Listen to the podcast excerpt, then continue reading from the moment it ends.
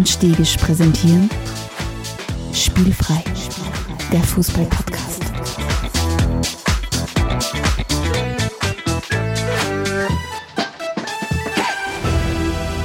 Herzlich willkommen zu einer neuen Folge von Spielfrei, dem Fußball-Podcast direkt aus Graz. Und aus der Podcast-Chamber meines Vertrauens nehme ich heute auf und mir zugeschaltet ist Stefan Adelmann. Hallo Stefan. Hallihallo. Lang hat es nicht dauert. Kurzzeitig haben wir glaubt, wir haben ein voll cooles mobiles Setup und treffen uns und schon habe ich es wieder verkackt und wir sind remote unterwegs. Aber immerhin, die Du Qualität passt und es freut mich, die zumindest in einem Kastel in meinem Kompi zu sehen. Du, ich, ich, ich glaube, es gibt mittlerweile äh, äh, große zehn äh, der wunderbaren Ankündigungen, äh, die wir gemacht haben während unserer Podcast-Geschichte, ähm, die wir nicht eingehalten haben damals. Also, also Punkt als würden wir jemals uns anhören, was, als würden wir jemals uns anhören, was wir früher gesagt haben in. Podcast-Episoden, oder als würden wir jemals, äh, keine Ahnung, uns was sagen lassen von Leuten, die jetzt gesagt haben, aber damals habt ihr das und das gesagt. Ja. Das Also, was interessiert uns? Unser Geschwätz von gestern wird bei uns wirklich gelebt, ja. Na, was interessiert uns unser Geschwätz von gerade eben? Ich, mitunter vergesse ich die Sachen ja während dem Podcast schon, die vor am Anfang Punkt gesagt habe. Apropos Podcast, dafür sind wir heute da, Stefan. Es geht um etwas ganz Besonderes, es geht um jemanden ganz Besonderen. Und zwar um Hier um Olivier Giroud, jenen Olivier Giroud, der jetzt da, und wir nehmen heute am Montag, den 12. Dezember auf, ähm, der erst unlängst, nämlich vor zwei Tagen, die Franzosen ins Halbfinale geschossen hat, äh, dieses Fußball-Nationenbewerbs. Ähm, und genau, und das Lustige ist ja, wir, wir planen ja doch etwas längerfristig als nur einen Tag voraus. Und tatsächlich war Olivier Giroud ganz einfach äh, unser heutiges Schwerpunktthema, unabhängig von seiner Performance am vergangenen Samstag. Aber natürlich haben wir uns jetzt äh, extra mit Rückenwind starten wir jetzt rein in diese Episode. Ma ma manch einer bezeichnet sowas schon fast das Schicksal, ja. Ähm, Genau. Wir widmen uns heute dem Rekordfranzosen, der, ich habe heute gelesen, seinen zweiten Frühling durchlebt, aber ich finde das absolut total falsch, weil der ist wirklich konstant performance-stark. Aber dazu kommen wir vielleicht dann später noch, ja. Aus der Fußballwelt gibt es ansonsten nichts Neues, weil die Fußballwelt grundsätzlich aktuell gerade Pause hat. Äh, aber wir gehen natürlich gern auf, nochmal auf unser Geschwätz von gestern ein. Namentlich in der letzten oder vorletzten Episode haben wir über den Trikotverkauf des Christian Fuchs gesprochen, weil sie der so sensationell gut in der MLS verkauft hat. Und ein aufmerksamer Hörer namens Michael hat uns dann noch ein bisschen äh, mehr Fakten geliefert. Ähm, der Fortgebildet hat er uns. Fortgebildet hat er uns, genau, in unserem Wellness-Tempel. Äh, und zwar hat er uns erzählt, dass das beim Christian Fuchs in der MLS gar nicht so Zufall war, sondern dass der auch bereits in der Premier League schon sehr stark am Trikots verkaufen war, weil halt der, der Name Fuchs im Englischen wie Fax quasi ausgesprochen wird und das taugt die Leute halt schon, die englischsprachigen. Da lacht es dann. Ja, ja. Ja, so Ich einfach. verstehe es absolut. Glücklicherweise sind sie dort so einfach gestrickt wie bei uns im Podcast. Äh, nichtsdestotrotz, dem lieben Hörer Michael, wo wir natürlich an dieser Stelle nochmal Danke sagen, ist immer wieder cool, wenn, wenn wir äh, Feedback kriegen. Wir versuchen das auf, auf Sendung einzubauen und ja, so werden wir alle schlauer. Was schlau ist für die Coolen, was cool ist für die Schlauen. So ist spielfrei ungefähr, oder? so, Ja, finde ich gut, das gefällt mir gut. ja, natürlich verkfladert, aber ich sage nicht wo. Ähm, ansonsten, wenn ihr auch irgendwie Feedback für uns habt und uns gerne was zukommen lassen wollt, äh, geht das sehr gut mit redaktion.spielfrei.at. Ähm, theoretisch ginge das auch via PayPal, wenn ihr uns irgendwo spenden wollt oder wenn ihr uns Getränke fürs Getränk der Episode zuschicken wollt. Äh, dann fragt uns einfach und wir rücken unsere Adresse raus und freuen uns immer über die wundersamsten Pakete, die bei uns vor der Tür liegen. Gut, Stefan. Ja, und ich möchte an dieser Stelle der Vollständigkeit halber noch betonen, dass Spenden an uns nicht steuerlich absetzbar sind. Das heißt, äh, wenn ihr jetzt noch irgendwo, keine Ahnung, steuerlich mit irgendwas machen müsst und ihr braucht dringend noch irgendeine Spende äh, in eurer Auflistung, dann hilft euch das leider nichts. Uns hilft immer was, Ja. äh, aber äh, wir kennt es leider nicht Ja. in der Arbeitnehmerveranlagung, äh, wie es so schön heißt. Aber wenn ihr steuerlich sonst irgendwie Themen habt, könnt ihr euch jederzeit ans Postfach der Spielfrei Panama wenden. Ich kann euch schon den einen oder anderen Trick nur verraten. Ja. Ja. Ja, und damit kommen wir auch schon zur nächsten, ersten äh, äh, Rubrik dieser Sendung, weil ich habe einen Durst. Und zwar kommen wir zum Getränk der Episode. Mm, das Getränk der Episode. Stefan, was soll ich sagen, die, die, die beeindruckenden Rubriksthemen sind ein bisschen vorbei. Irgendwie ursprünglich habe ich am Zettel stehen gehabt, Feuerzangenbowle, einen Zuckerhut hätte ich mir schon besorgt gehabt, wollte was ganz Extravagantes für uns aufstellen. Tatsächlich trinke ich meinen aktuellen tagtäglichen Gesundheitscocktail, bestehend aus Magnesium, Vitamin C und ein paar Vitamin D3-Tropfen. so, so weit ist gekommen. Ich fürchte mich vor der nächsten Erkältung, kreuze ich ja. Ich muss, ich, ich, ich muss auf meine Gesundheit achten und das zieht sich auch durch die Aber ist das, ist das, ist, ist das ein individuell auf deine Bedürfnisse abgestimmter Gesundheitscocktail? Weil im Moment kriegt man ja ganz viel Werbungen für so äh, person äh, personalisierte äh, äh, Nahrungsergänzungsmittel. Nein, nein, ja. Offensichtlich ist es, ist, es nicht mehr, ist es nicht mehr State of the Art, sich einfach alles einzuwaschen, was es beim DM gibt, äh, sondern man muss es offensichtlich äh, sich jetzt da customizen lassen auf seine persönlichen Bedürfnisse. Ich, ich denke mal, wenn ich alles nehme, ist sicher das dabei, was ich auch brauche. Ist, ist sicher nicht verkehrt. Ich, ich, ich lebe es ähnlich wie du. Ich, ich mische meine Bäufel schon so das, vorher wollten die wissen, was ich brauche. Ähm, was ist unter den Nahrungsergänzungsmitteln dein Lieblingsnahrungsergänzungsmittel? Dann sag, sag mal du deines, dann sage ich dir meines. Oh, können wir mal große, äh, große Zehner machen. Äh, Lieblingsnahrungsergänzungsmittel ist äh, tatsächlich Magnesium. Das trinke ich früh und oft, weil ich zu Krämpfen neige. Und das schmeckt. Weil du so viel trainierst weiß ich nicht, ja, früher war es vielleicht vom Training, jetzt ist es schon die Altersschwäche, äh, aber, aber es, es, schmeckt so leicht zitronig, zumindest die Marke meines Vertrauens und das trinke ich jetzt schon seit echt un ungelogen, seit mehr als zehn Jahren wahrscheinlich wöchentlich mehrmals und das finde ich immer noch klasse. Also hätte ich mir nicht gedacht, dass so ein leichtes Geschmäckle trotzdem nach all diesen Jahren nicht enttäuscht. Also so gesehen ist eigentlich fast eines meiner Lieblingsgetränke. ich mag das, ich mag das, dass, dass, man die, dass es in die Richtung geht, dass man das eines deiner Lieblingsgetränke ist. Aber damit hast du mir nämlich schon eine meiner Fragen nämlich vorweggenommen. Und zwar wollte ich dir fragen, ob du mit Geschmack trinkst. Also Zitrone ist es bei dir. Ja, leichte Zitrone, weil das Vitamin D3 und das Vitamin C schmecken eh noch nichts. Und also leicht ölig ja, vielleicht, ja. Ja, aber Vitamine sind allgemein so langweilig, finde ich. Ja, ja kann, kann schon grauslicher sein. Also so mit einem Basenpulver kannst du merken zum Beispiel. Ja, mein, mein Lieblingsnahrungsergänzungsmittel ist, ist mein Eisenpräparat, das ich nehme. Das ist eine Eisenforte, weil da irgendwann, wenn dann nehme ich schon das Starke. Und, und, und das nehme ich aber tatsächlich, weil, Ärzt, weil die Ärztin zu mir gesagt hat, dass wir es nehmen. Ja. Und das hat nämlich auch einen, einen guten Eigenschmack. Das nehme ich, ich kämpfe aber jedes Mal mit dem Aufmachen von der, äh, von dieser Verpackung. Meine bessere Hälfte lacht jedes Mal, weil sie es nicht schafft aufzumachen. Aber das nehme ich ganz gerne. Ich sage jetzt natürlich auch nicht, welche Marke das ja, ist. Ja, solange sich kein Geld ausrucken, sage ich keine Marken. No, no. Punkt. Na, so ist es. Ja. Ja. ja, schaltet euch nächste Woche wieder ein, wenn es heißt Nahrungsergänzungsfrei, Ihr Beratungspodcast für alle Apotheken. Äh, Cholesterinfrei heißt das, das, der, der Podcast. Cholesterinfrei, gefällt mir nicht schlecht, das flatter ich vielleicht noch. Ja. ja. Äh, ja. Und damit hätte ich gesagt, schalten wir um wieder zu was Fußballrelevanten und zwar unserer nächsten äh, Kategorie oder Rubrik. Das sind die großen Zehn. Wird die Sendung kosten? Die Großen, die Großen, die Großen, zehn, yes, ja. Yes, ja. Und zwar haben wir heute die großen. Jetzt muss ich mal reingrätschen. Du sagst, du sagst, du hast vorhin gesagt, äh, Entschuldigung, das hätte ins Wort vorher sein. Nicht ich schneide es aus, was du weißt, was ich meine. Ja, genau. Du sagst, jetzt kommen wir wieder zu was Fußballrelevanten, wie wenn Nahrungsmittel, Nahrungsmittel, äh, Nahrungsergänzungsmittel, so heißt das Wort, wie wenn das nicht fußballrelevant wäre. Äh, das ist schon fußballrelevant, aber was wir nehmen, ist absolut nicht fußballrelevant. Also, also das stimmt. Entschuldigung, äh, weiter in deinem Text, du wolltest gerade sagen, was wir heute machen. Und zwar machen wir heute die großen zehn Spieler, die besser sind oder waren, als sie wahrgenommen wurden.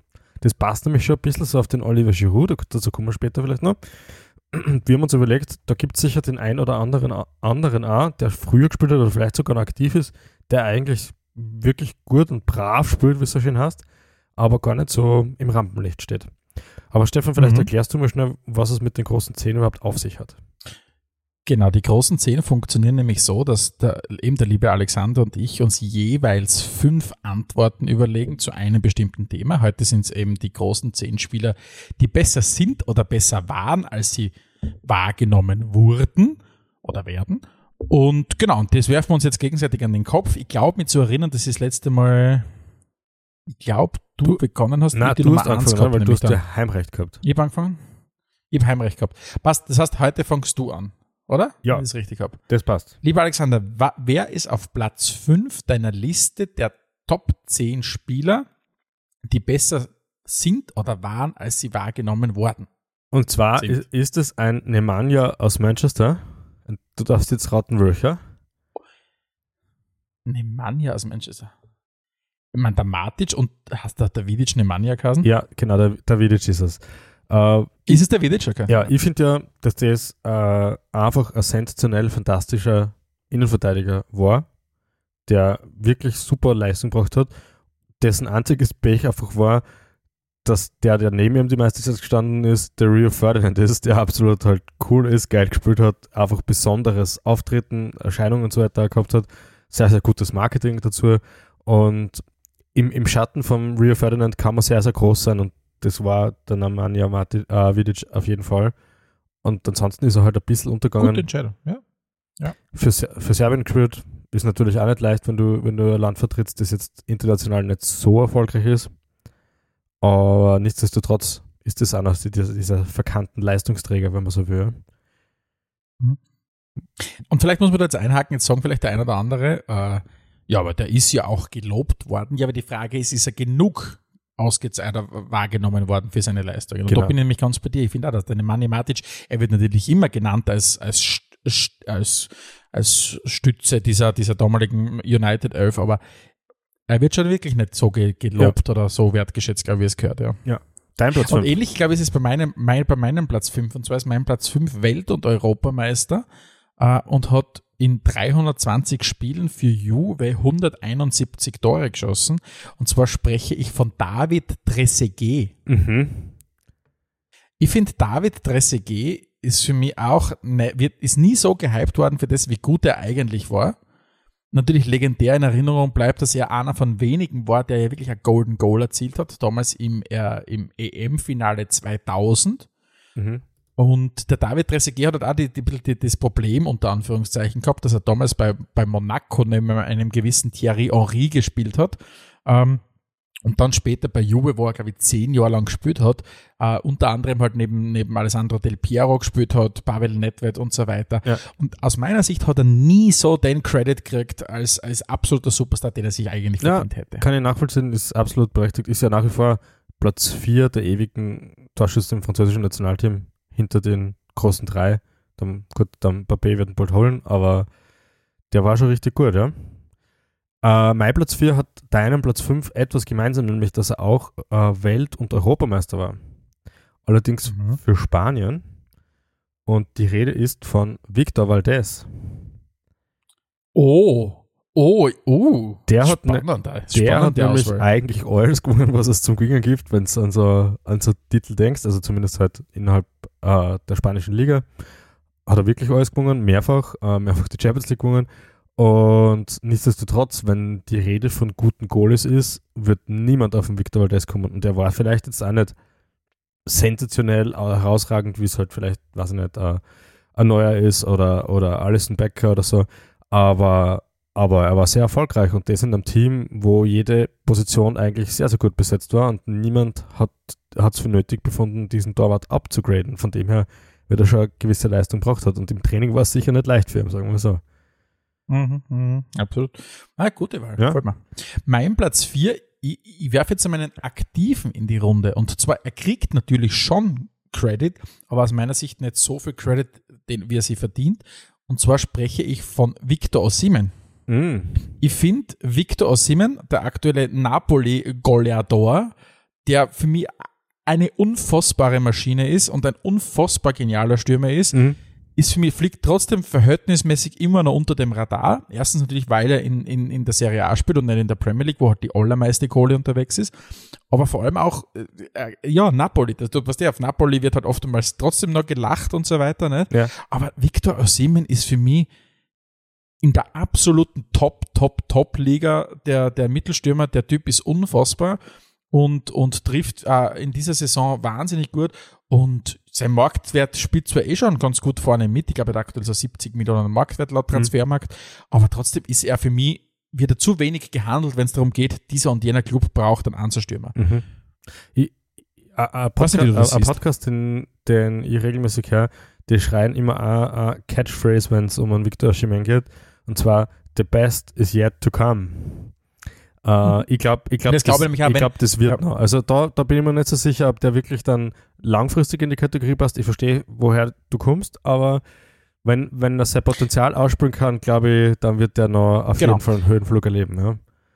Genau, und ich glaube, ich kann mir durchaus vorstellen, wenn wir in fünf Jahren bei unserer 94. Episode, weil wir fünf Jahre lang braucht, um vier Episoden aufzunehmen, na, äh, wenn wir in fünf Jahren immer zusammensitzen und uns äh, über Spiel, mit Spielfrei äh, unterhalten, ähm, glaube ich, werden wir ganz anders trennen den Victor Osimhen. Aber im Moment ist er für mich noch echt äh, ein bisschen underrated für das öffentlich, wie geil er eigentlich ist, der Typ. Ja. Und die, Hoff, die Hoffnung ist für mich halt, dass einfach sein Körper mitmacht, weil er hat halt ein, erstens mal ist seine Art und Weise zu spielen irre, weil er geht jeden Ball nach. Wirklich, er, der, das ist der Typ, der keinen Ball verloren gibt. Er hat, glaube ich, allein dieser Serie A-Saison, glaube ich, drei, vier Tore erzielt und zwei, drei Tore vorbereitet, nur weil er unmöglichen Bällen in Laufduellen nachgegangen ist. Der Typ gibt kein Laufduell ab. Und das führt dazu, dass er ständig mit irgendwelchen Kolossen von Innenverteidigern zusammenkrocht im bösen Stil, ähm, spielt oder mittlerweile sowieso nur mehr mit Masken.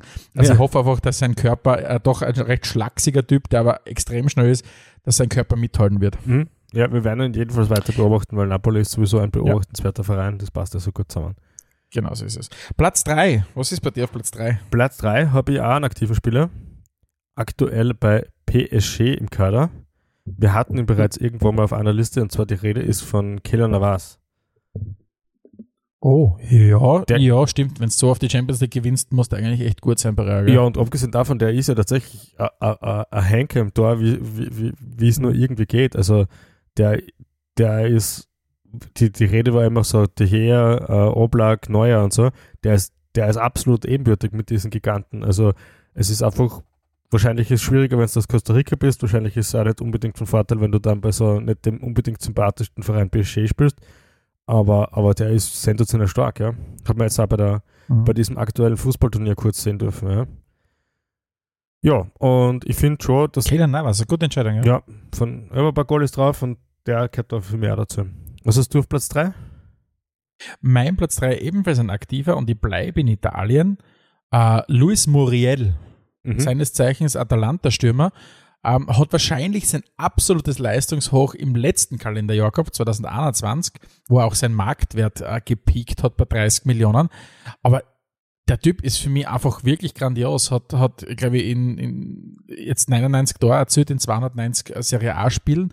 Aber er ist halt immer, er ist halt immer, äh, er war nie bei den Top, Top, Top Clubs. Er hat halt Mhm. Atalanta auf seiner Vita stehen, Sevilla, Fiorentina, Sampdoria, also er hat viel in Italien gespielt, Udine. Aber Luis Mariel ist ein extrem geiler Spieler. Und bei dem ist es so der Fall für mich, natürlich ist er kein absolute Weltklasse, der vorne mithalten kann mit einem Kylian Mbappé oder was auch immer, aber der Typ ist ein richtig geiler Stürmer. Mhm. Und gemeinsam er und Duvan Zapata, die beiden 30-jährigen Kolumbianer, die sind echt geile, geile, geile Typen. Und der, der wird sich viel mehr Credit für mich verdienen. Mhm. Ja, ist eine gute Wahl, ja. Gefällt mir gut. An den habe ich gar nicht Ja. gedacht gehabt. Auf Platz 2 bei mir ist jemand, der schon sehr, sehr oft bei uns in den großen Zehn war. Äh, der absolut nie wegen der Sportleistung Du war. findest, dass Slatan Ibrahimovic noch immer zu wenig Credit Ja, jetzt denkst du noch einmal ums Eck und dann hast du ihn. Der Cristiano? Na, beim Slattern wirklich ums Eck, gleich wohnt der Maxwell. Ja, stimmt. Ja. Und Du meinst, weil der Maxwell immer nur als das Beiwagerl gesehen wird? der, ja, aber, aber wenn man, den, dessen Vita durchliest und die Tatsache, dass der, glaube ich, die viertmeisten Titel auf der Welt gewonnen hat, so, der, der war ja dort nicht immer nur Bankeldrucker und, und, und irgendwie der Typ, der am Slattern die Sachen nachtragt, sondern der hat ja auch immer gespürt. Und gerade der Slattern ist ja jemand, der vielleicht schon auf, seinen Freien, auf seine Freunde schaut oder so, aber, aber hätte er nicht performt als Fußballer, dann wäre ihm das wahrscheinlich auch ziemlich am Arsch vorbeigegangen. Und, und das muss man sich beim Ne- Maximum mal wirklich zu Gemüte führen, wenn man so, so Highlight Reel oder so anschaut, das wäre nämlich extra gemacht äh, im Vorfeld zur Sendung. Das war echt ein begnadeter Kicker. Also der hat halt auch einfach Mhm. nicht das, das Star-Potenzial oder wie auch immer man dazu sagen mag, gehabt, sondern der ein bisschen unter dem Radar geflogen, aber das bei den geilsten Vereinen, die es auf dieser Welt gibt. Ja. Mhm. Maxwell Platz Mhm. 2. Bei dir? Finde ich gut. Mein Platz zwei äh, und da natürlich jetzt eine, eine, eine emotionale äh, Angelegenheit mit einem ehemaligen Spurs-Spieler und zwar Musa Dembele. Äh, Ah, ist ja. für mich für mich hat, hat ja zwischen 2010, äh, 2012 und 2019 für die Spurs gespielt, 250 Spiele und ist dann auch nach China gegangen. Und der war für mich zwischendurch mit der beste zentrale Mittelfeldspieler, den die Premier League gehabt hat. Mhm. Ähm, der absolut für mich underrated ist, ähm, für das, wie gut er wirklich war. Und jetzt glaube ich, hat er ja, im Moment ist er glaube ich sogar vereinslos. Ich glaube, der wird jetzt dann seine Karriere beenden. Mhm. Aber auch dann sein, sein Marktwert Höchststand war bei 21 Millionen, was sich heutzutage sehr wirklich lächerlich anfühlt. Ich glaube, in der Premier League muss zweimal auf der Satzbank sitzen, hast schon 21 Millionen Marktwert im Moment. Aber Musa Dembele hat für mich Dinge teilweise im Mittelfeld gemacht, ähm, die, die, die kaum jemand anderes gemacht hat in der Premier League. Der hat so eine physische Präsenz gehabt und die Spurs haben es in diesen drei Jahren, seit er weg ist, also 2019 ist er nach China gegangen, Mhm. in diesen drei Jahren nie, nie, nie, nie geschafft, diese Lücke mehr aufzufüllen mit keinem Spieler, nur ansatzweise. Mhm. Und, und der hat so viel, der war der Grund, warum dann so Leute wie Christian Eriksen, Dele Alli und so weiter vor ihm so glänzen haben können, weil der Typ alles weggeschoben hat und so eine physische Präsenz entwickelt gehabt hat. Und für mich einer der most underrated Player überhaupt. Und offensichtlich nicht der most underrated, underrated Player, weil sonst wäre er auf Platz 1. Ja. Aber auf Platz 2 ist er für mich, ja. Ja, macht Sinn. Ich, ich, ich habe, jetzt was du so sagst, ich, ich finde das eine sehr, sehr gute Wahl, weil man sieht es natürlich auch im belgischen Nationalteam. Das war ja so eigentlich der erste, der aus dieser Golden Generation altersbedingt oder leistungsbedingt da weggebrochen ist. Und ein Spieler von dem Kaliber hat auch mal die Belgier nicht, ja. Den, den an der Seite vom aktuellen De Bruyne zu sehen, wäre natürlich sicher sehr beeindruckend gewesen. Ja. Ein ein Peak Musa Dembele wird von seinem Spiel her, hätte er überall spielen können, in jeder, in jeder einzelnen Mannschaft. Mhm. Und, und, und ja, er, er ist halt dann, das war diese Hochsais- Hochphase, wo halt alle nach China gewechselt sind, weil sie ihnen da halt unfassbare, unmoralische Summen gezahlt haben, ähm, ist halt leider Gottes komplett von der Bildfläche verschwunden, weil natürlich keiner kriegt was mit, wer, wer was in China tut, wenn du nicht gerade ein riesen Marko Nautovic-Fan bist und schaust, wie der in China performt. Mhm. Aber natürlich war dann aus den Augen, aus dem Sinn. Aber ja, auf jeden Fall schade, wie es gelaufen ist, aber für mich aber ein Genuss, dem Spieler zuzuschauen. Hm? Alexander, Platz 1, wer schafft es bei dir Da- auf deinen ersten Platz der most underrated Player, der Spieler, die besser sind oder waren, als sie wahrgenommen wurden? Da habe ich tatsächlich einen Österreicher stehen. Oh, Und zwar den Julian Baumgartner. Ga Baumgartlinger, Entschuldigung. Jul ja, da haben wir schon. Julian, ba uh, Ja. Julian Baumgartlinger. Österreichischer äh, Nationalteam-Kapitän über Jahre ist jetzt also ein bisschen sang- und klanglos mehr oder weniger aus dem Team ausgeschieden. Also er wird, also ich weiß nicht, ob er prinzipiell noch zu Kommandantes beruft, jedenfalls keiner ein. Ähm, und ich finde, der war in Peak-Performance-Zeiten ein richtig, richtig guter defensiver Mittelfeldspieler. Also so, der hätte sich wahrscheinlich in der Premier League auch fast den Verein aussuchen können. Mhm. Konstanze Leistung braucht in der deutschen Bundesliga, galt ja immer als Pferdelunge, entsprechend viel Kilometer abgespult. Und ja, auch für mich war der, der, muss ich wirklich sagen, der war überraschend auf einmal da im Nationalteam, habe ich gar nicht am Radar gehabt, hat dann nicht schlecht gespielt, war plötzlich Kapitän, das hat mich gleich noch mehr überrascht, muss ich ehrlich sagen. Ähm, und dürfte innerhalb der Mannschaft ein sehr, sehr gutes Standing gehabt haben. Und genauso schnell wie er da war, war er eigentlich dann auch wieder weg, nach ein paar Jahren. Mhm. Habe ich auf Na, Platz sehr gut. Also, gute Wahl, gute Wahl, gefällt mir sehr gut. Und er hat wirklich überall, wo er war, wirklich eine, eine tragende Rolle gespielt. Und was jetzt vielleicht ein bisschen der, der, der Brückenschlag zu meinem Platz 1 ist, offensichtlich kehrt es ihm dazu, dass du nicht nur ein richtig guter Kicker bist, um wahrgenommen zu werden, sondern wahrscheinlich muss da dementsprechend, ich will jetzt nicht sagen das Ego, aber die Marke sein. Mhm. Äh, und was heißt, äh, so quasi andere Spieler, die quasi eher zurückhaltend sind, gehen da vielleicht ein bisschen in der, in der Wahrnehmung unter, wenn sie es verdient hätten. Mein Platz 1 nämlich ist für mich in der Kategorie angesiedelt, dass er eigentlich zu den absoluten, absoluten Legenden der letzten 30 Jahre gehört und zu den weltbesten Spielern, und zwar ist es Dennis Bergkamp. Oh ja. Dennis Bergkamp hat, nat hat natürlich, ist er immer wieder genannt worden als, als großartiger Fußballer und so weiter, aber er hat nicht das Standing aus meiner Sicht, dass er es verdienen würde für das, was der Typ gemacht hat. Ähm, Mhm. ähm, hat ich nachgeschaut, in seinen 185 Eredivisie-Spielen hat er 102 Tore erzielt für Ajax und in seinen 315 Premier League-Spielen für, für Arsenal hat er 87 Tore erzielt. Ähm, unfassbarer Kicker, unfassbar, was der gemacht hat, auch im Nationalteam. Mhm. Ähm, diese, diese Highlight-Reels, äh, die du von ihm siehst, die sind einfach legendär. Also ich glaube, jeder kann, wenn ich jetzt da das, das, das äh, unsere Zuhörerinnen und Zuhörer bemühe, ihr geistiges Auge äh, anzustarten und das, das, das Länderspiel da 1998 gegen Argentinien, äh, wo er sich den Ball runterstoppt, glaube ich, nachdem der Pass aus 40, 50 Metern kommt, oder das legendäre Tor Arsenal damals auswärts bei Newcastle, wo er diese verrückte Drehung macht, ja. wo, er, wo er sich mit seinem, ich glaube, mit seinem linken Fuß den Ball rechts um einen Spieler vorbeilegt und dann sich selber um die eigene Achse dreht und dann genau in dem Moment wieder richtig dasteht. Der hat so arge Dinge gemacht. Das war so ein feiner Fußballer, dass der für mich eigentlich die absolute, absolute Weltklasse war. Aber für mich, aber wieder, so schließt sich der Kreis zu meinem Platz 15, David Trezeguet, wenn du den Diarrhea neben dir laufen hast, ähm, dann hast du jemanden, der fast noch mehr die, die Show steht. Ja, das ist wohl wahr. Das war ein bisschen Opfer seiner, seiner Teamkollegen waren, ja. Aber gefällt mir sehr gut, dein Platz 1, ja? Ja. Gut. Gut. Und jetzt, da kommen wir ja, glaube ich, zu einem, der es wahrscheinlich ja auch in die Liste geschafft hätte, wenn wir nicht das eigentliche Gentleman's Agreement hätten, wir beide, dass wir den Protagonisten der Episode eben dann nicht in so eine Listen reinnehmen, weil er ja eh genug Aufmerksamkeit Ich, ich glaube, selbst das ist nicht schon mal passiert, aber sagen wir, dass wir es in Zukunft nicht mehr machen. genau, wir kommen zu unserem Schwerpunktthema. Es geht um Olivier Giroud. Spielfrei, spielfrei, der Fußball-Podcast. Steffen, ich habe ich hab ein paar Zeilen ausgeschrieben, weil ich das einfach wirklich fast eigentlich so vorlesen möchte, weil es ist beeindruckend, was für ein Late Bloomer der Giroud war. Also wie, wie spät, wie spät er es eigentlich erst geschafft hat, einen Profivertrag zu kriegen, wie spät er es geschafft hat, erfolgreich zu sein. Und das erste Karriere-Highlight, würde ich jetzt mal sagen, nach dem Profivertrag, war mit 21, hat er sein Spielerdebüt in der dritten französischen Liga gegeben. Also das war in Österreich dann halt quasi die Regionalliga, ne? Mit 21. Das wäre wirklich. Ge genau zwei Jahre nachdem der äh, Kilian Mbappé schon einmal Weltmeister war. so kann man es sehr gut in, in, Perspektive rücken, ja. Ähm, zwei Jahre später, mit 23, wird er dann Torschützenkönig, aber immer noch erst in der zweiten französischen Liga. 23, zweite Liga, Torschützenkönig. Dann natürlich äh, Transfer in die, in die Ligue 1 und mit vier, wo er mit 24 gespielt hat ein Jahr zum Akklimatisieren und mit 25 ist ihm das, die nächste Sensation geglückt.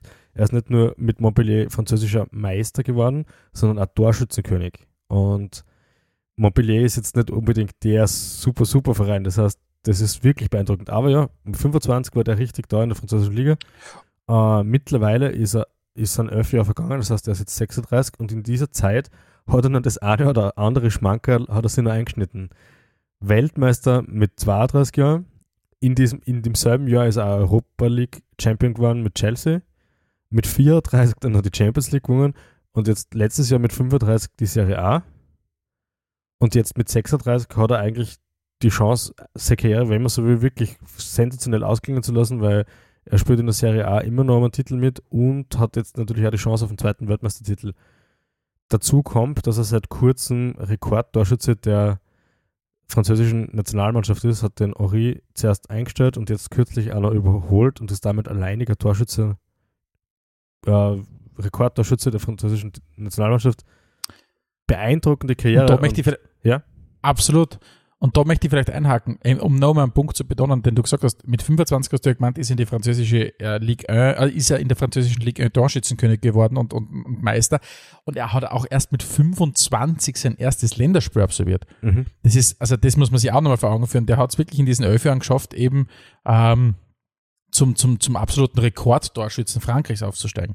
Ich meine, wir müssen, ich glaube, wir sind uns alle einig, das ist jetzt, den hat den, den Platz halt jetzt mal interimistisch über, so lang bis der Killer Mbappé dann wahrscheinlich 25 ist und dann halt, keine Ahnung, seine, seine, seine 60 in der Spiel da hat. Aber nichtsdestotrotz muss man das jetzt mal stehen lassen, so wie es ist, am 12. Dezember 2022, äh, oder wenn Sie am 13. das euch halt anhört, ähm, ist ist Olivier Giroud mit nach dieser Vita, also wie es du beschrieben hast, ist er französischer Rekordtorschütze, ist Weltmeister, ist äh, Champions League Sieger, Europa League Sieger, äh, ist französischer Meister, ist, Itali äh, ist, ist italienischer Meister. Unfassbare Leistung eigentlich. Also das ist, das ist und das Sache, die man kaum quasi in, ja. ja, eine Sache, die man da auch nicht vergessen darf, ist, fast überall, wo der war, war der nicht die unumstrittene Nummer eins, weil der spielt jetzt der äh, Weltmeisterschaft der sehr, sehr gut spielt, weil eigentlich die etatmäßige Nummer 1 von Frankreich verletzt ist. Normalerweise wird der Benzema spielen und der Giroud wird bei jedem Spiel 10 bis 15 Minuten kriegen, wenn es dringend noch Tor brauchen. bei der letzten Weltmeisterschaft war es das Gleiche.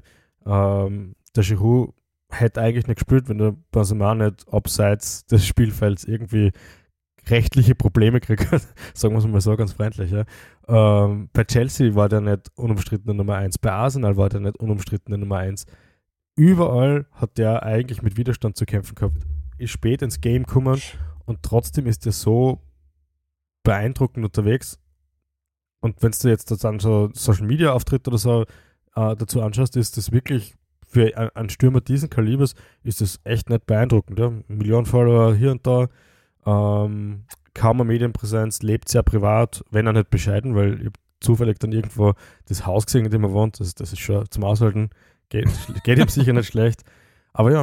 Äh, jetzt habe ich eine Frage an dich. Und zwar, jetzt haben wir den Olivier Giroud ja auch äh, hergenommen heute, weil wir gesagt haben, wir finden, der ist komplett underrated.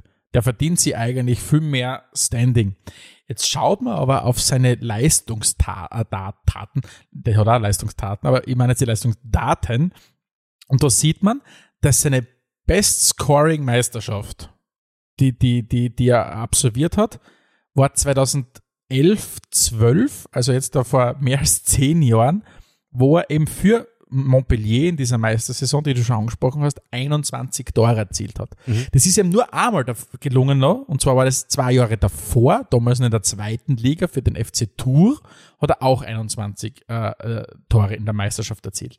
In keiner Saison danach hat Olivier Giroud mehr als 16 Tore erzielt in der Meisterschaft. Das heißt, die höchst Höchstperforming oder Höchstscoring äh, Meisterschaft, die er bei Arsenal hingelegt hat, waren auch zweimal 16 Tore. Mhm. In seiner Zeit bei Chelsea hat er, hat er insgesamt nur, lass mich kurz rechnen, 12, 15, 17 Tore, Meisterschaftstore in vier Jahren gesprochen.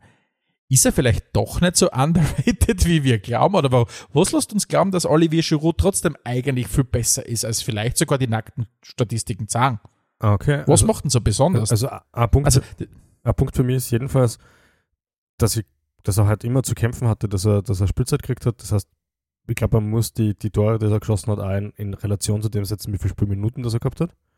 Dann schaut es vielleicht wieder interessanter aus mit der Statistik. Ähm, es ist auch arg irgendwie für das, dass ein großer Lackel das er ist, finde ich jetzt nicht ungeheuer kopfballstark. Also nicht schlecht natürlich, keine Frage, haben wir erst kürzlich jetzt wieder gesehen. Aber, aber jetzt nicht so, dass du sagst, 90. Minute Flanke in der Strafraum, der Giroud ist da und macht's. Davon ist er auch weit entfernt. Und dann ist für mich noch so ein bisschen dieses, dieses mannschaftsdienliche Spielen. Also, wenn du, wenn du den Begriff Targetman nennst, dann bist du beim Giroud. Das ist der, der kurz kommt, das ist der, der weit geht, das ist der, der Verteidigungen versucht auseinanderzureißen. Und ich glaube, das ist eine sehr mannschaftsdienliche Spielweise, das ist eine sehr anstrengende Spielweise, daher glaube ich, kommt es dass er oft frühzeitig ausgewechselt wird. Ähm, und all das, glaube ich, verzerrt seine Statistik ein bisschen. Weil das ist halt schon so ein, ein, Typ, der echt überall beliebt ist, der gut ankommt, der offensichtlich einiges gewonnen hat. Und ansonsten könnte es mir eigentlich ganz schlecht erklären, warum, warum ihm das so fällt. Vielleicht fällt ihm ein bisschen das Extrovertierte, ja. Mhm. Also sowohl in der Spielweise als auch in der Appearance. Aber du sprichst jetzt eh schon einen wichtigen Punkt an, und zwar sein, sein Spielstil. Äh, du hast ja schon gesagt, also diese, diese wahnsinnige physische Präsenz, äh, dieses Mannschaftsdienliche. Ich verbinde Giroud, und deswegen ist er für mich echt besser, als es vielleicht seine Statistiken sind. Er schafft diese physische Präsenz, und ich glaube, er ist 1,92 Meter oder was auch immer, hat echt einen murzeren Körper, mit einer sehr feinen Technik zu verbinden. Mhm. Das, und ich finde, ich habe mir aufgeschrieben, ich finde, der Olivier Giroud ist für mich in der Ästhetik die Antithese zum Thomas Müller. Während es beim Müller immer so ausschaut, als würde er den Ball ins Tor stulpern, habe ich beim Giroud jedes Mal das Gefühl, er macht irgendwas sanftes, elegantes, geniales und das eben von einem 1,91 oder 1,92 Riegel. Mhm. Und das macht mich, also das, wenn ich beim Giroud, ich finde, denn der gehört deswegen so hoch geratet, nicht trotz seiner wenigen Tore, sondern weil er so einen geilen Spielstil gehabt hat. Er hat eine wahnsinnige Schusstechnik, eine super Abschlussstärke, mhm. was jetzt vielleicht ein bisschen den, den, den, verhältnismäßig niedrigen Zahlen widerspricht. Aber insgesamt ist er für, für, für seinen Körper, für den riesengroßen Körper, ein sehr eleganter Spieler. Und für mich ist er echt ein bisschen ein Prototyp von dem, was heute der Erling Haaland ist. Der Haaland ist halt einfach nur noch viel schneller. Mhm. Aber auch der Haaland ist eine, eine unglaubliche physische Präsenz, die er kombiniert, trotz seiner Größe, mit einer verhältnismäßig feinen Technik, Mhm. einer hohen Abschlussstärke, einer großartigen Schusstechnik, nur halt, glaube ich, die, den zweifachen Speed von Olivier Giroud. Bisschen schneller ist er schon, Und- das muss man und- lassen, ja. Genau, und, und, und ich finde, deswegen ist er so, äh, er wird ja oft einmal gemeinhin genannt als diese, äh, einer der letzten Mohikaner, was hat man das Sprichwort noch verwendet, äh, wenn es darum geht, halt wirklich noch so, äh, so ein Strafraumstürmer zu sein, oft einmal, obwohl Mhm. er natürlich auch tief geht, aber dieser, dieser, dieser wuchtige Mittelstürmer, der ist ja äh, teilweise ja sehr aus der Mode gekommen. Ja, man versucht das zum Aber Beispiel deswegen- mit, mit wirklich viel krampfhaft das in Lukaku einer zu interpretieren und der ist es zum Beispiel gar nicht, ja. Der ist ganz anders vom Spielertyp Ja. her. Aber ich, ich finde, verkörpert wieder diese, diese, diese, dieser, bei mir hat er ja fast schon einen Legendenstatus, der Olivier Giroud, ist ja wirklich durch das dort, durch das, aufgrund dessen er damals den Buschkas Award gewonnen hat. Äh, für die als Arsenal-Fan muss es nicht damals ja ein äh, feuchtfröhlicher Traum gewesen sein, sich dieses Tor Cooles Tor, ich anzuschauen. habe sogar live gesehen, ja. Ich Ja. habe es nicht glauben können. Also ich habe vor allem nicht glauben, also für alle, die es nicht wissen, das war Puskas Award, das ist der Award fürs Tor des Jahres in der Premier League.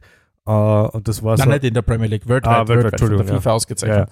Und, Ja. und das war dieser Scorpion-Kick, wenn man so will, also mit dem Ferserl hinterm Rücken Richtung Tor, so was, dort, wo sie Amateurspieler wie ich dann gerne mal das Kreuzbandel abreißen. Äh, da war er noch wirklich stark und hat den reingeschwast, ja. Und, und das finde ich, war für mich so, es war damals eben, ich ich hab's mir ausgesucht, das war ein Neujahrsspiel offensichtlich, 1. Jänner 2017, Arsenal gegen Crystal Palace. Ja. Und er hat einen perfekten Arsenal-Angriff mit einem unfassbaren Abschluss, der wieder dieser, dieser 1,92-Regel mit einem Scorpion-Kick, wo du sagst, okay, wo bringt er diese, diese Eleganz her, um den so abzuschließen? Und das ist für mich so Inbegriff Olivier Giroud. Er macht so orge, schöne, runde Bewegungen, und genau diese Antithese zum, zum Thomas Müller. Ah, ja, ah, irgendwie was die Beliebtheit betrifft, während der Thomas Müller einer ist, der eigentlich rundherum aneckt, ist der Giroud eher so einer, der auch rundherum beliebt ist, ja. Der kann mit Chelsea die Europa League gegen Arsenal gewinnen und hat trotzdem keine Feinde. Ich glaube, was denn, ich glaube, was denn, was den Giroud in, der, in den Spätphase seiner Karriere vielleicht auch noch einmal beliebter macht oder halt nochmal hervorstechen lässt, ist eben genau diese Vita, die du vorher angesprochen hast. Dass er halt mit, mit, mit 21 Jahren, äh, wie du richtig gesagt hast, noch glaube ich in der dritten Liga gespielt hat, Mhm. dass er mit 25 erst sein, sein Länderspieldebüt gemacht hat. Er ist, halt, er ist ja nicht nur die Thomas Müller-Antithese, er ist ja auch vor allem diese Antithese zu einem Profi, der halt diesen geradlinigen Weg über die Akademie ins Profigeschäft schafft, mit, keine Ahnung, heutzutage diese globalen Superstars, die mit 19, 20 schon 800 Milliarden Euro verdienen im Monat äh, und solche Sachen. Ähm, da ist er halt wirklich nochmal das Gegenbeispiel dazu. Mhm. Und, und, und das, glaube ich, macht, vielleicht, vielleicht war er einfach, oder war seine Vita, das haben wir natürlich nicht gewusst, wie es weiterentwickelt, aber vor 10, 12 Jahren war so eine Vita vom Giroud noch nicht so was Außergewöhnliches. Heute, mit dem Fußball, wie wir ihn jetzt kennen, mit diesen ähm, hochgezüchteten Rennpferden, äh, die, die im, im, im Fußball unterwegs sind, äh, wie es mein Kollege immer in der Arbeit immer nennt, dann fällt, glaube ich, diese Vita nur noch mehr jetzt da auf. Und das, glaube ich, macht ihn einfach zu insgesamt einen, einen sehr besonderen, besonderen äh, Spieler. Mhm. Obwohl er für mich eigentlich der Inbegriff des 0,5 Tore pro Spiel Stürmers ist. Ja, eigentlich schon. Ich sage ja immer wieder, ein gestandener Premier League-Stürmer braucht eigentlich mindestens 20 Tore pro Saison, sonst wird das für einen Verein immer ein bisschen blöd, ja. Vor allem, wenn man vorne mitspielen will. Jetzt ist aber, das ist, jetzt ist natürlich so, es gibt kein spielfrei Personen, äh, äh, Porträt, ohne natürlich etwas auszuholen, was diese Person sonst noch besonders macht. Hast du gewusst, dass Olivier Giroud die Synchronstimme vom Green Goblin in der französischen Übersetzung vom Spider-Man-Film aus Jahr 2018 war? Ich, ich kenne den Spider-Man-Film, habe mir Französisch nicht gesehen, aber ich bin auch zufällig drü äh, drüber gestolpert, vor allem, weil der Kim Ja. Bambi hat auch angesprochen, ja. ja, das habe ich extrem gut gefunden. ja Das habe ich extrem ja. gut gefunden. Ja, das, das, äh, falls sich jemand fragt, warum, äh, was Carlo Ancelotti so, so damals als, als äh, Spieler gemacht hat, dem empfehle ich, unsere letzte Episode sich anzuhören, weil da haben wir auch das eine oder andere popkulturelle Bonbon äh, über diese Person Ja. äh, darzugeben. Ich glaube, das ist Ähm, sowieso generell was, was wir wieder öfters ein, ein, einführen müssten, ja? dass man so ein bisschen auf, auf äh, popkulturelle Ereignisse ein bisschen genauer eingeht. Ja, oder, oder auch, dass, dass Olivier Giroud, ich meine, er hat offensichtlich den fußballerischen Durchbruch erst, äh, äh, erst äh, im höheren Alter gesagt, geschafft, seinen akademischen Durchbruch als Bachelor in, in, in einem Wirtschafts- und Sozialwissenschaftsstudium, den hat er aber mit Anfang 20 schon abgelegt. Ja? Also, je nachdem, ob man es jetzt als Durchbruch sieht, aber er hat, äh, sein, also er hat seinen Bachelor Kein gemacht. Wunder, dass er keine Und Zeit gehabt hat zum finde ich- Fußballspielen. Der hat keine Zeit gehabt zum Fußballspielen, der hat müssen, der hat müssen VWL lernen äh, oder sonst irgendwas. Ja. Und, und, und die, die wahrscheinlich wichtigste Auszeichnung hast du auch nicht erwähnt in deiner Liste. Nämlich? Und zwar die, die des Hottest Player of the Premier League 2015. Ja, der stylischste Player hast seit David Beckham offenbar, ja. ja, er, und er hat ja von sich selber gesagt, ähm, dass David Beckham eine große Einflussgröße war auf seinen Style und auf sein äußeres Auftreten. Ah, ja. Aber ich passt find- gut. Olivier Giroud ist einfach eine, eine Ikone und an die wird man viel mehr denken als an viele andere, die noch deutlich mehr gewonnen haben. Ja, das glaube ich. Und ich würde mir wünschen, dass die Leute in 15, 20 Jahren viel mehr über den Giroud reden als über den Neymar. Weil der ist nämlich genau die Antithese. Der hat nichts an cool, äh, an, an, an, an, wie soll ich sagen, an seiner Vita, wo ich sage, okay, das ist jetzt richtig cool, was du gerade machst. Na, der, Mhm. der Neymar hätte so bei Barca bleiben, dann hätte er vielleicht eine Chance gehabt, irgendwann als ein absoluter Hero zu werden. ja. Und jetzt verbinden halt alle mit dem, dass er halt wieder mal auf der Wiesen sitzt und, und halt wieder mal ein Turnier nicht geschafft hat, Ah, weil er dort halt dann erst, ausgeschieden erst dann ist das Turnier perfekt. Ähm, Ja. Jetzt haben Scorpion Kick hast du schon genannt, ja. Gibt es sonst irgendeinen besonderen Moment, an der für die bezeichnend für die Karriere von Oliver Giroud war? Sonst hab ich nämlich einen noch. Mm, Ich kann mich erinnern, das war letzte Saison, ähm, es war Serie A Derby della Madonnina, haben wir auch schon mal eine eigene äh, Episode gemacht über das Mailänder Derby. Bin ich vor der Klotze gesessen Mhm. äh, und habe mir das Spiel angeschaut. Und es war äh, relativ wichtig im, im Meisterschaftsverlauf und Inter war in Führung. Ich kann mich nicht mehr erinnern, wer es da gemacht hat. Ähm, und dann hat es eigentlich danach ausgeschaut, als, als würde Inter die Partie heimfahren, dadurch wirklich wieder in eine, in eine sehr gute Position in der Meisterschaft bringen. Und dann ist eben dieser Olivier Giroud hergegangen und hat alleine diese Partie gedreht und hat auch dort wieder äh, ein- Tor erzielt in einem perfekten, im perfekten Olivier Giroud-Stil, indem er am Ball, glaube ich, mit dem Rücken zum Tor stehend zugespielt bekommen hat, dort eine geile Drehung, ähm, einen Fersentrick gemacht hat und dann in einem wieder, wie immer, sauberen Torabschluss ähm, das Spiel gedreht hat mit, seinem, Mhm. mit seinen zwei Toren in kurzer Zeit.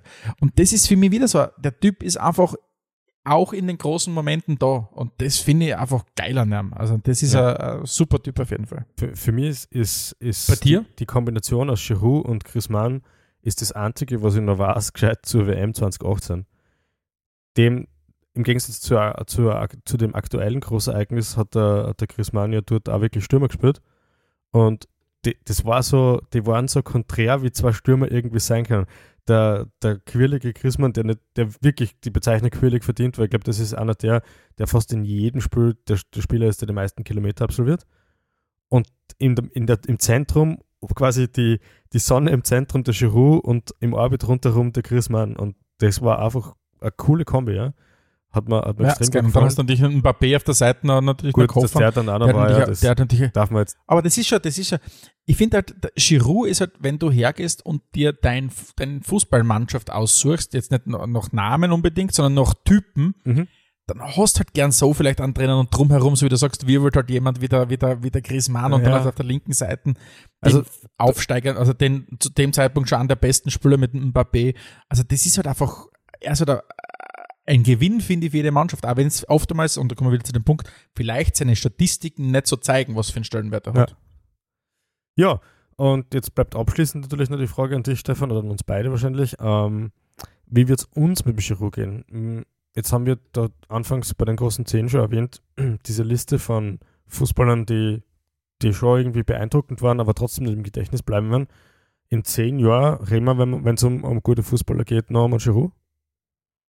Ich glaube, wir werden erstens mal drüber reden, weil ich glaube, dass er hat sein Buch der, der legendären Fußballmomente noch nicht fertig geschrieben. Mhm. Also ich glaube, da kommt noch das ein oder andere Kapitel dazu. Vielleicht macht er noch was, was Verrücktes im, im, im Rahmen der laufenden WM oder vielleicht macht er noch irgendwas legendär Gutes bei, bei Milan. Wovon ich aber zu 100% überzeugt bin, ist, dass uns Olivier Giroud nie abhanden kommen wird. Ich bin sowas von überzeugt davon, dass der eine absolute TV-Persönlichkeit werden wird. Also 100% bin ich davon überzeugt. Ja. Und ich kann mir durchaus vorstellen, dass der den Weg noch in andere äh, vom Fußball vielleicht ein bisschen abgeneigte oder nicht abgeneigte, aber äh, vom Fußball äh, entferntere Dinge vordringen wird. Ich weiß nicht, ob es da Dan Dancing Stars in, in Frankreich gibt. Okay. Aber ich kann mir einfach vorstellen, dass Olivier Giroud Person der Öffentlichkeit bleiben wird. Aber jetzt nicht in einer, in einer sensationsgeilen Sicht. Ich hoffe, es gibt kein französisches Dschungelcamp oder vielleicht landet er mal im französischen Dschungelcamp. Aber ich kann mir vorstellen, dass Olivier Giroud irgendeine Rolle einfach einnehmen wird, Mhm. zukünftig in der Öffentlichkeit. Mehr als vielleicht andere französische Okay. Spieler, keine Ahnung. Also ich N'Golo sehe Kanté ich zum Beispiel. Ich sehe ihn auch nicht als Trainer oder so. Äh, ich sehe ihn auch nicht als Trainer oder so, aber ich, ich glaube auch, dass wir den, dass wir den noch oft sehen werden. Hoffentlich in einer vernünftigen Rolle, da bin ich ganz bei dir. Also ich will weder einen crazy Präsidenten-Giroud haben, noch irgendwie, äh, keine Ahnung, einen, einen Reality-Star. Vielleicht als TV-Experte könnte man gut vorstellen. Und ich denke auch, wenn er, wenn er jetzt wirklich nur einen, einen Weltmeisterschaftstitel holt, vielleicht sogar in der Serie A nochmal zuschlägt, dass uns der wirklich im Gedächtnis bleiben wird. Bei, man, bei mir ist es leichter, weil aufgrund der Arsenal-Vergangenheit und des Sensationstores und so wird, wird der immer auf irgendeiner Liste bei mir schaffen. Und ja, wir hoffen, dass wir mit dieser Episode auch euch vielleicht den Giroud noch mal ein bisschen näher bringen können, weil ich glaube auch nicht, dass der in Österreich jetzt da zu den top gehandelten Spielern sein wird, sondern der wird dort als absolutes Nischendasein leben. Aber diese Folge kann das vielleicht ein bisschen ändern. Ähm, wenn ihr Ideen habt, wen wir sonst mal so in einer Episode porträtieren könnten oder was für Thema rund um die Fußballgeschichten wir überhaupt eingehen könnten, dann schreibt uns bitte gerne äh, via redaktion.spielverbund.at. Könnt ihr auch auf Facebook oder auf, auf Instagram und sonstigen Social Media Kanälen vorbeischauen. Wir sind eigentlich überall vertreten. Auf spielfrei.at gibt es auch unseren Newsletter. Damit verhindert ihr, dass ihr Folgen verpasst, falls ihr uns nicht abonniert habt. Falls ihr uns nicht abonniert habt, abonniert uns bitte. Und ansonsten sagen wir wie immer vielen Dank, dass ihr uns wieder zugehört habt. Und Dankeschön. schaltet das nächste Mal wieder ein, wenn es heißt Spielfrei, der Fußballpodcast direkt aus Graz. Adelmann und Stegisch präsentierten Spielfrei. Der Fußballpodcast.